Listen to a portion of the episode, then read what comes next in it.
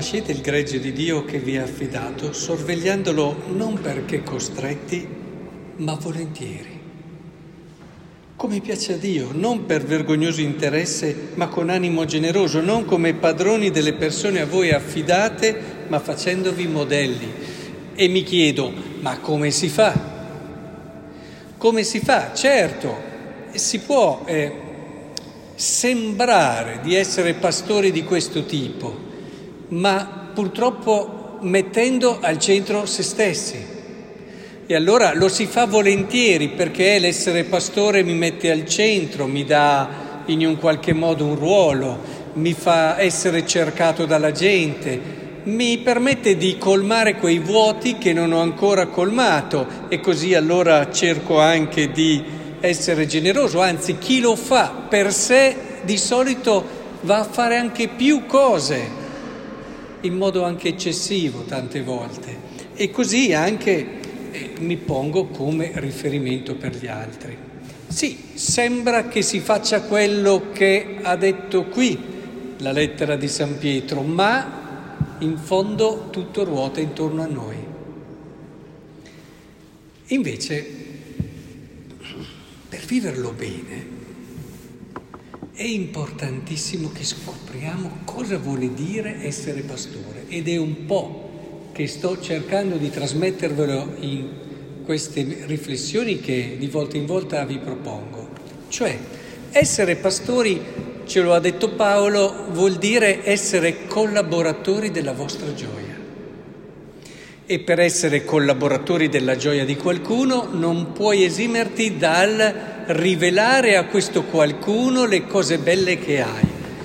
E allora ti accorgi che vivere il tuo essere pastore è un qualcosa di affascinante, di bello, di straordinario, perché passi tutto il tempo a cercare di far capire alle persone tutte le cose belle che hanno nel cuore, che loro ancora non conoscono e che allora il peccato ha in un qualche modo nascosto o che sono state trasformate in qualcosa che non è la bellezza genuina che Dio ha pensato per queste persone. Allora sì che lo fai volentieri, come ti dice Pietro, lo fai con quella leggerezza, con quella semplicità, dove non è importante chi sei tu, ma è importante che la persona che hai davanti scopra davvero la bellezza per cui è stata pensata e amata.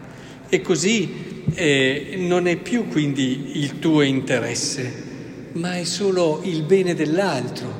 E continuando con quello che dice Pietro, non siamo più padroni perché non siamo noi che vogliamo che quelle persone siano come secondo noi è giusto, ma ci mettiamo al servizio di quella che è la bellezza che Dio ha donato a loro e la scopriamo insieme. Ma vi rendete conto com'è bello essere pastori così? Te lo credo che lo fai volentieri. Lo fai volentieri perché non hai anche tutto quel pesante fardello e bagaglio che è sempre dover mettere davanti te stesso. Ma è chiaro che per vivere questo eh, ci vuole molta leggerezza di spirito, che non è la leggerezza quella negativa, ma è la leggerezza di chi sa che in fondo tutto quello che lui è è un dono di Dio. Vedete, Pietro, qui siamo in un momento fondativo, fondativo per certi aspetti, perché viene affidato a Pietro dal punto di vista della parola e anche della profezia, ma già qui, poi dopo ci sarà il momento pratico e concreto, però già qui Gesù affida a Pietro la sua Chiesa. E in questo momento così decisivo ed importante, cosa ci sta all'inizio? È stupendo questo. Ci sta. Pietro aveva appena risposto quello che nessuno aveva risposto. Era stato il più geniale, il più profondo, il più spirituale, il più profetico. Bene? Cosa gli risponde Gesù? Beato sei tu Simone figlio di Giona perché né la carne né sangue te l'hanno rivelato, ma il Padre mio che è nei cieli.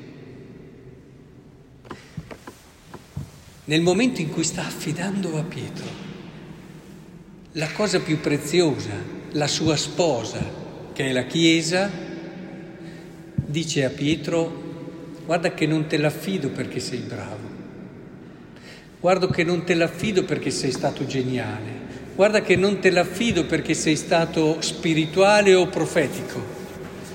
Del resto Pietro poi lo dimostrerà anche nei giorni a venire ma te l'affido, te l'affido perché io ho scelto te. Pensate, non hai il problema di dire, bene, mi ha affidato questa grossa responsabilità e quindi devo avere questo, questo, quest'altra caratteristica e queste cose. No, te l'affido perché io ti ho scelto e quindi non devi temere, ti ho scelto io. Quello che tu hai appena detto te l'ha rivelato il Padre mio. C'è, c'è, Dio all'origine di tutto quello che tu hai detto e di quello che hai fatto e di tutto quello che farai. Per questo parlo di leggerezza.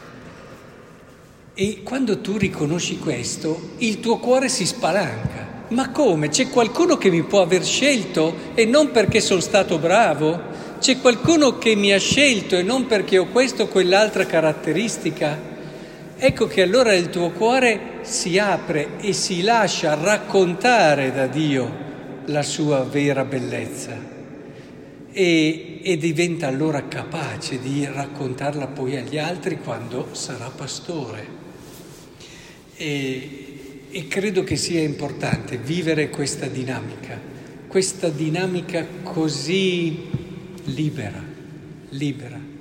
Abbiamo bisogno di pastori liberi che nel loro essere semplici, perché così amati, si mettono da parte nel senso proprio spirituale del termine, sanno far passare solo Dio. Quante volte vi ho, ripetato, vi ho ripetuto che il pastore deve essere come un vetro dove Dio passa, la luce passa, la gente guarda e non guarda e non si accorge quasi neanche del vetro, e più è pulito meglio è, ma guarda ciò che c'è oltre. Il pastore è così, ma può essere così solamente nella misura in cui si sente davvero scelto, così amato e così eletto, altrimenti andrà a cercare queste mancanze in tanti atteggiamenti che non sono secondo Dio, ma che sono compensazioni alla sua difficoltà a vedersi e a comprendersi così amato e bello. Preghiamo allora perché il Signore ci doni pastori così, pastori che quando anche solo ci guardano ci fanno capire che il loro unico interesse è scoprire quel bello che Dio ha messo dentro di noi. Pastori che sanno rincuorarci, rialzarci, rimetterci in piedi, coraggiosi e forti perché amati da Dio, pastori che nella loro semplicità ci ricordano Dio in ogni loro gesto, in ogni loro modo e anche scelta che fanno, pastori che sono consapevoli di essere fragili, di essere anche peccatori ma che sanno usare tutto, anche la loro fragilità, per dar gloria a Dio. Preghiamo perché il Signore ci dia questi pastori.